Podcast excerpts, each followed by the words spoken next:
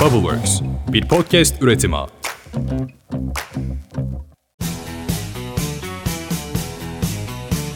Güzelliğinin bu bölümünde de seni estetik ve güzellik dünyasının enleriyle buluşturuyoruz ve tüm güncel konuları en şeffaf şekilde sana ulaştırıyoruz. Son Barbie filmi ile birlikte iyice popülerleşen sosyal medyayı çalkalayan Barbie cerrahisi son zamanlarda çok duyduğumuz konular arasında yer alıyor. İnce, narin ve olabildiğince küçültülen bu burunların aslında hiç estetik olmadığını konuşacağız bugün.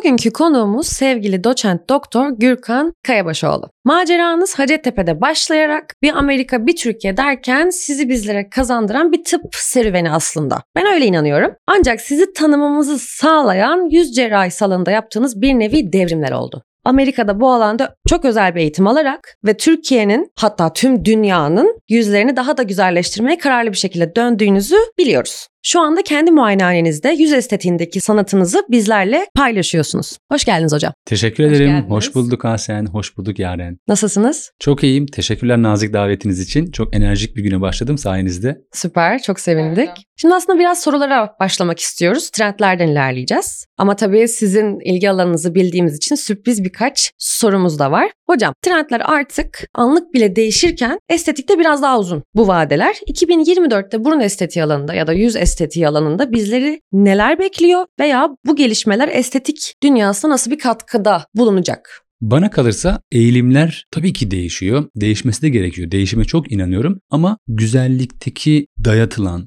diretilen değişimlere çok inanmıyorum. Yani herkesin prototipleştiği, birbirine benzediği güzelliklerin yayılması bana kalırsa insanların özgünlüğünü, bireyselliğini ve karakteristik özelliklerini azaltan bir yönelime dönüşüyor. Kesinlikle. Bu benim çok hoşuma gitmeyen bir durum. Dolayısıyla trendlerin değişiyor olması tabii ki yaşamın kaçınılmaz bir gerçeği ama bunu sizin değil de başka bir tarafından yönlendirilmesi bence güzel bir şey değil. Peki neler değişecek? Bunu göreceğiz ama biz neler değiştirebiliriz? Bundan etkilenmemek de bize bağlı. Dolayısıyla insanın kendisini tanıdığı, aslında nasıl dışa vurmak istediğiyle ilgili kişisel gelişiminde yol aldıkça bence bu hatalara düşme şansı da daha az olacaktır. Kesinlikle hocam doğru düşünüyorsunuz bu konuda da.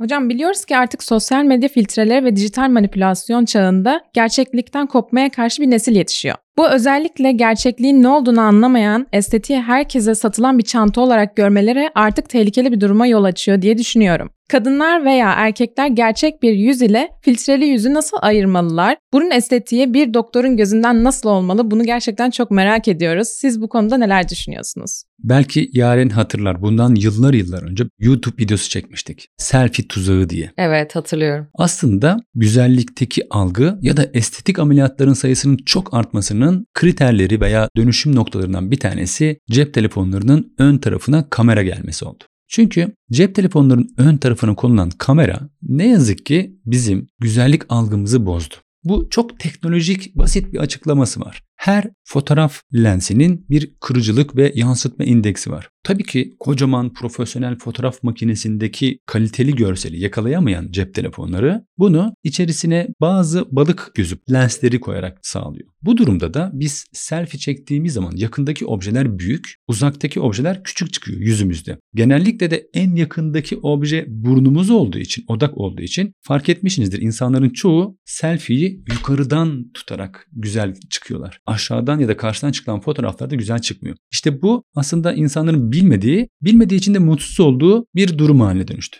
ve burun ameliyatları sayısının çok artmasına neden oldu. Çünkü insanlar aslında olduklarından daha çirkin gözüktüler fotoğrafta. Bunu yenmek için de yine güzellik endüstrisi diyelim tırnak işareti içerisinde fotoğraf makinelerinin ya da cep telefonlarının içerisine filtreler koydu. Böylece teknolojinin yetmediği o kırıcılık ve kötü çıkma endeksini filtreler sayesinde daha güzel ve beğenilir hale getirdi. Şunu söyleyebilirim ki Instagram'daki ya da görsel sosyal medyadaki fotoğrafların muhtemelen %99'u filtrelidir. Bu çok üzücü bir şey çünkü insanlar kendini aslında doğal ve gerçek haliyle yansıtmıyorlar. Filtreli olarak yansıtıyorlar. Aslında bu her insan bireyinin ruhu için bence ağır bir şey. Düşünsenize kendinizi koyuyorsunuz ama beğenmediğiniz için değiştirmek zorunda kalıyorsunuz ya da saklamak zorunda kalıyorsunuz. Ve bu o an için sizin fark etmediğiniz bir şey oluyor ama ruhunuzda bir yere kaydediliyor. Dolayısıyla fırsatını bulduğunuz zaman da o sizi mutsuz eden şeyleri değiştirme ihtiyacı için işte estetik taleplerinize başlıyorsunuz. Bu da içten içten estetiğin daha çok talep edilmesine ve cerrahlar tarafından da daha çok yapılmasına yol açıyor. Ben estetik ameliyatlar yapan bir cerrah olarak samimiyette bu durumdan dolayı mutsuzum. Çünkü insanların, toplumların daha mutlu olmasını isterim. Daha çok ameliyat yapmaktansa. Dolayısıyla bunu biz yıllar önce selfie tuzağı adı altında YouTube'da koyduk ve belki de yüz binlerce seyredilmiş olabilir. Sırf gençlerimiz ya da vücudunu yeni tanımaya başlayan ergen kardeşlerimiz kendisiyle daha barışık olsunlar. Fotoğraflarındaki kötü çıkan sebebin aslında kendilerinden kaynaklanmadığını görsünler diye uğraştık. Bunun tek amacı bir kamu faydası olmaktı. Hangi fotoğraflar filtreli bunu nasıl ayırt ediyorsunuz diye sorarsanız bana kalırsa çoğu filtreli. Bir burun ameliyatı bir doktorun gözünden olmamalı. Bir hastanın gözünden olmalı. Çünkü eğer siz sadece doktorun güzellik algısıyla, beğenisiyle ameliyat olursanız hayat boyunca onun istediği kumaşı giymiş, onun istediği kıyafeti giymiş gibi düşünün, mutlu olmazsınız. O yüzden cerrahlara düşen hastasını çok iyi dinlemek, çok iyi anlamak, onun için en iyisini yapmaktır. Ben tabii ki burun ameliyatından bahsediyorsak fonksiyonelliğe çok önem veriyorum. Çünkü kulak burun boğaz kökenli bir cerrah olarak nefes almayan bir burnun dünyanın en güzel burnu olsa bile mutlu etmeyeceğine inanıyorum. Ama bunun yanı sıra burun mutlaka hastanın güzellik algısıyla uyumlu olmalı. Çok görüyoruz birbirinin aynısı burunlar yapan meslektaşlar. Bana kalırsa doğru değil. Ben hastalarımı dinleyip onun ne istediğini anlayıp onu yapmaya çalışıyorum. Dolayısıyla ben hasta gözünden burun ameliyatı nasıl olur onu anlamaya çalışıyorum. Çok güzel bir algı. Sizlerle bir buçuk seneye yakın içerik üretmiş bir uzman olarak çok rahat bir şekilde söylüyorum ki estetikteki bu duruş takdire şayan. Çünkü herkesin aynı olması demin de bahsettiğiniz gibi aynı estetiğe ihtiyaç duyduğunu düşünmesine karşın çok güzel bir yaklaşımınız var. Estetikteki anti tek düzelik bu duruşunuzu hakkında biraz daha böyle detaya inersek, bireysel yaklaşımın ne kadar daha böyle bir kritik olduğunu ya da hastalarınıza özel bir çözüm direkt olarak ararken onların psikolojisini nasıl dengede tuttuğunuzu biz öğrenmek istiyoruz. Şimdi birincisi anti tek düzelik nereden kaynaklanıyor? Bütüne bakmaktan kaynaklanıyor. Yani ben karşıma gelen, benden beklentisi olan hastama eğer sadece şikayeti olan bölgeyle, kaşla, kulakla, gözle, çeneyle ilgili sadece o bölgeye odaklansam belki o alanın en güzelini yapmaya çalışabilirim. Ama yaptığım alan belki de 2-3 santim yükseklikteki elmacık kemiğine uymayacak. Belki yaptığım burun o çene için biraz büyük kalacak. Ya da hastanın istediği, hayal ettiği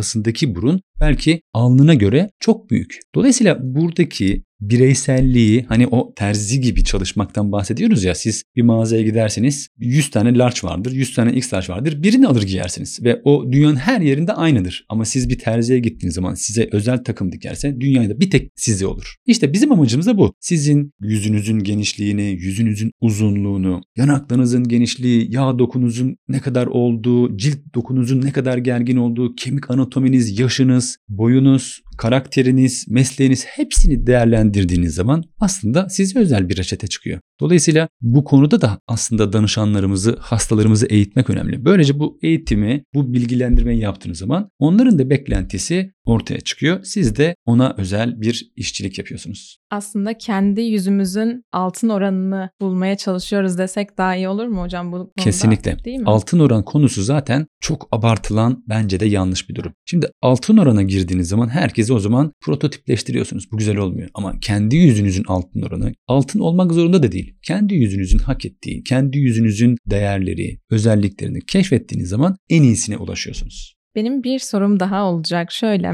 Bizimle birlikte büyüyebilen ve yaşlandıkça yaşamınız boyunca iyi işlev görebilen bir buruna sahip olmak çok önemlidir diye düşünüyorum. Evet. Bu ameliyatlar aslında dönemsel istenilen bir burun değil, yaşam boyunca da değişen trendler boyunca yanımızda kalacak olan bir şeydir. Küçük kalkık bir burun bir gencin üzerinde sevimli görünebiliyor. Evet bunu çokça istiyorlar zaten diye düşünüyorum hocam size. Küçük bir burnum olsun. Ama bu insanlar yaşlandıkça 50-60 yaşına geldiğinde bir kadına dönüştüğünde böyle görünebiliyor mu peki? Yani yaşlandıkça burunda nasıl bir estetik görünüşü oluyor? Veya 50-60 yaşındaki bir kadın o küçük burnu istediğinde nasıl bir görüntü oluyor? Siz bunu nasıl görüyorsunuz hocam? Harika bir soru. Neden? Çünkü evet yaşlanmanın bir skoru var. Ve bunun analizinin değerlendirmek için bir sürü bilimsel çalışma var. Ancak sizin yaşlanmanızınki yok. Çünkü herkesin yaşlanması farklı. Bu bir. İkincisi, şimdi vücudumuzun açılarına baktığımız zaman daha yüksekte olan bir doku, daha alçakta olan bir dokuya göre diyelim ki burnumuz biraz daha yüksekti veya biraz daha aşağıda, yanaklarımız biraz daha yüksekti veya biraz daha aşağıda, göbeğimiz, karnımız, göğüslerimiz, popomuz her şey için geçerli. Kollarımızdaki yağlar için bile geçerli. Onların daha yukarıda olması pek tabii ki gençliği ifade ediyor. Dolayısıyla burun örneğinde de öyle. Daha kalkık bir burun daha genç. E peki o birey yaşlandığı zaman ne olacak? Hala 25 yaşında gözüken bir buruna 70 yaşında sahip olduğunuzu düşünün. Bu hiç doğal olmayacaktır. Burnunuzun da sizinle yaşlanmasına izin verin. Bu nasıl mümkün? Daha doğal açılara sahip, ameliyat sonrasında da doğal gözüken bir burnunuz varsa bu da sizinle birlikte daha iyi yaşlanır. Tabii ki hangi burun ameliyatını olursanız olun, doğal ya da daha iddialı ya da yapay bir miktar vücudunuzla birlikte o da yer çekimiyle birlikte hareket edecektir. Aşağı doğru milim milim gevşeyecektir. Bütün bağlarımız gibi. Ancak hiçbir zaman doğal açıya çok kalkıp bir burun gelemez. Gelemediği için de bence 70 yaşında hala 25 yaşındaki bir buruna sahip olursunuz. Yani yanaklarınız çok sarkmış, kaşlarınız sarkmış doğal olarak. Ama burnunuz hiç sarkmamışsa bu sizi mutlu etmeyecektir. Evet hatta sizin sözünüz vardı. Yaşlanmak değil güzel yaşalmak. Önemli olan buydu. Ama bunu sağlamak için de takviyeye ihtiyacımız var. Bu da onlardan biri. Şimdi ben şunu hatırlıyorum. Sizin revizyon ameliyatlarınız meşhur. Yani size daha öncesinde ameliyat yaptırmış ve ben bu burnu istemiyorum, bu burun ne halde ki ben fotoğrafları gördüm. Hastalarınızın izin verenler üzerinden neleri ne hale getirdiğinize birebir şahit olmuş bir insanım. Şimdi bunların da hikayeleri var. Nasıl bu yola girdiler, nasıl karar verip buna direkt geçtiler. Bu da hani bizim onları daha iyi anlamamızı sağlamak adına dinleyicilerimiz için de bize örneklendirebileceğiniz hikayeleriniz vardır diye tahmin ediyorum. Anlatma şansınız var mı? Tabii şimdi sorunun yanıtını düşündükçe mutlaka aklıma bir hikaye gelecektir. O yüzden bir giriş yapayım en azından soruya. Revizyon burun ameliyatı ister çok küçük sebeplerle de olsun ya da çok büyük aksilikler neticesinde burnunda istediği görünüme kavuşamamış veya görünümü kaybetmiş insanların tekrar burun ameliyatı olması. Hani şunu da söylememek lazım. Bir burun cerrahı ameliyat yapıyor ve hiçbir zaman revizyona olmuyor. Kendi ameliyatlarını revize etmek zorunda kalmıyor diye düşünmemek lazım. Dünyanın en iyi kliniklerinde bile bunun belli bir istatisi var. %6'ya yakın küçük de olsa bir dokunuşa ihtiyaç görebilir. Dolayısıyla Türkiye estetik burun ameliyatında şu anda dünya başkenti. Türkiye bir merkez. O yüzden dünyanın her yerinden bize revizyon ameliyatı için başvuran insanlar geliyor. Peki burada neler yaşanabiliyor? Ameliyattan sonra hani çok büyük şanssızlık yaşayan insanlar kanayabilirler, darbe alabilirler. Bunlar yaşanabilir. Bir de ameliyat sırasında yaşanan şanssızlıklar var. Onların tabii her birinin tedavisi için farklı bir plan yapmak lazım. Şimdi burun ameliyatı olduktan sonra çok ciddi enfeksiyon geçirip burnunda hiç kıkırdak kalmayan, burnu tamamen böyle çöken, hiç kapanmayan ve nefes alamayan bazı hastalarımız da oldu. Tabi dış merkezde ameliyat geçirip enfeksiyon geçirip bize revizyonlarını yaptırmak için gelen hastalardan bahsediyorum. Bunların hikayeleri çok dramatik oluyor. Çünkü birincisi burnun sadece güzel gözükmesi değil, hayatta nefesle tekrar kavuşması açısından da onların hayatlarında çok önemli bir dokunuş oluyor. O yüzden burada tabii ki tecrübe de çok önemli bir nokta arz ediyor. Hani cerrahınızın bu konudaki daha önceki çalışmaları buna odaklanması, ne kadar mesai harcadığı bu konudaki başarıları arttırıyor.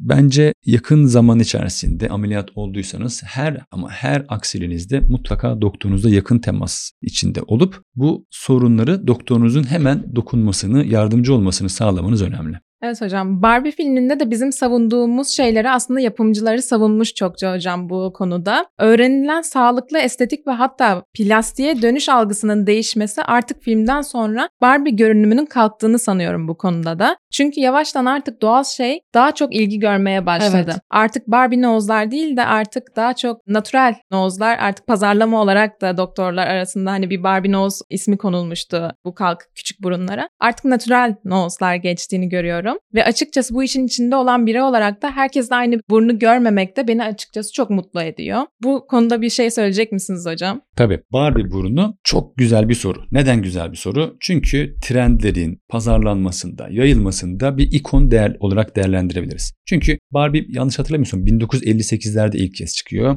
fark ettiyseniz eğer ilk Barbie burnuyla 2023 yılındaki Barbie burnu arasında acayip fark var. Aslında Barbie bile daha doğal olmuş. İlk Barbie burnuna baktığınız zaman Barbie burnu çok sivri, kalkık. Sonraki dönemlerde Barbie burun daha da küçülmüş. Daha da böyle minyon, düğme gibi bir şey olmuş. İyice kalktığı dönemler olmuş. Sonra 2000'lere doğru yaklaştığımız zaman Barbie doğallaşmaya başlamış. Ve aslında Barbie'nin bir ikon olmasının sebebi dikkat çekicilik olması. Aslında Barbie burnuyla ünlü olan bir karakter değil. Barbie dikkat çekiciliğiyle ünlü olan bir karakter. O yüzden bazı meslektaşlarımız çok dikkat çeken burunlar yapmayı bundan dolayı bence Barbie'ye atıfta bulunuyor. Güncel Barbie'nin burnu çok doğal. Burun sırtında hiçbir kavis yok. Hiçbir kalkıklık yok. Burun açısı da neredeyse 90 derecenin biraz üstünde. Dolayısıyla Barbie bile doğaldan yana. Eğer dikkatli bakarsak. Bana kalırsa Instagram'da gördüğümüz atlarında Barbie burnu hashtag'i olan burunların hepsi Barbie'den daha Barbie. Hiçbiri doğal değiller. Bir de ben görüyorum ki hocam bu Barbie nose yaptırdıktan sonra insanlar tekrar burun dolgusuyla falan bu kavisi düzeltmeye çalışıyorlar. Çünkü artık mutsuzlar. Trend oldu diye yaptırıp daha sonrasında trend bittikten sonra doğallığa dönme çabasına girdiler. Bu yönde de gerçekten böyle düşünceniz beni çok mutlu etti açıkçası.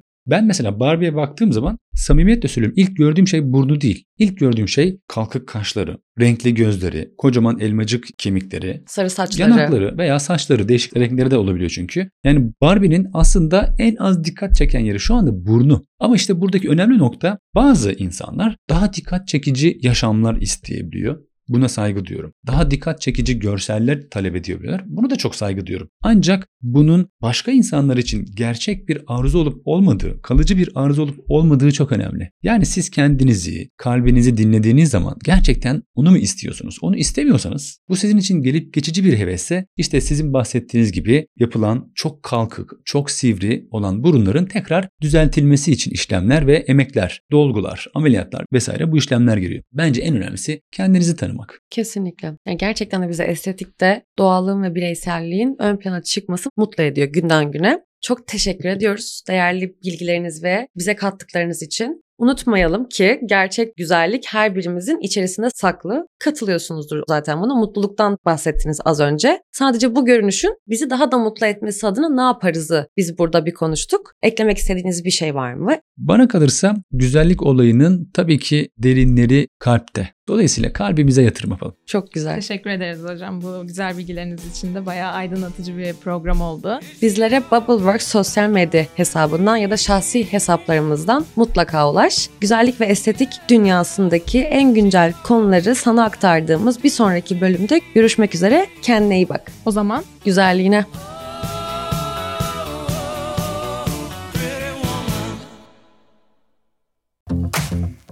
Bubbleworks bir podcast üretimi.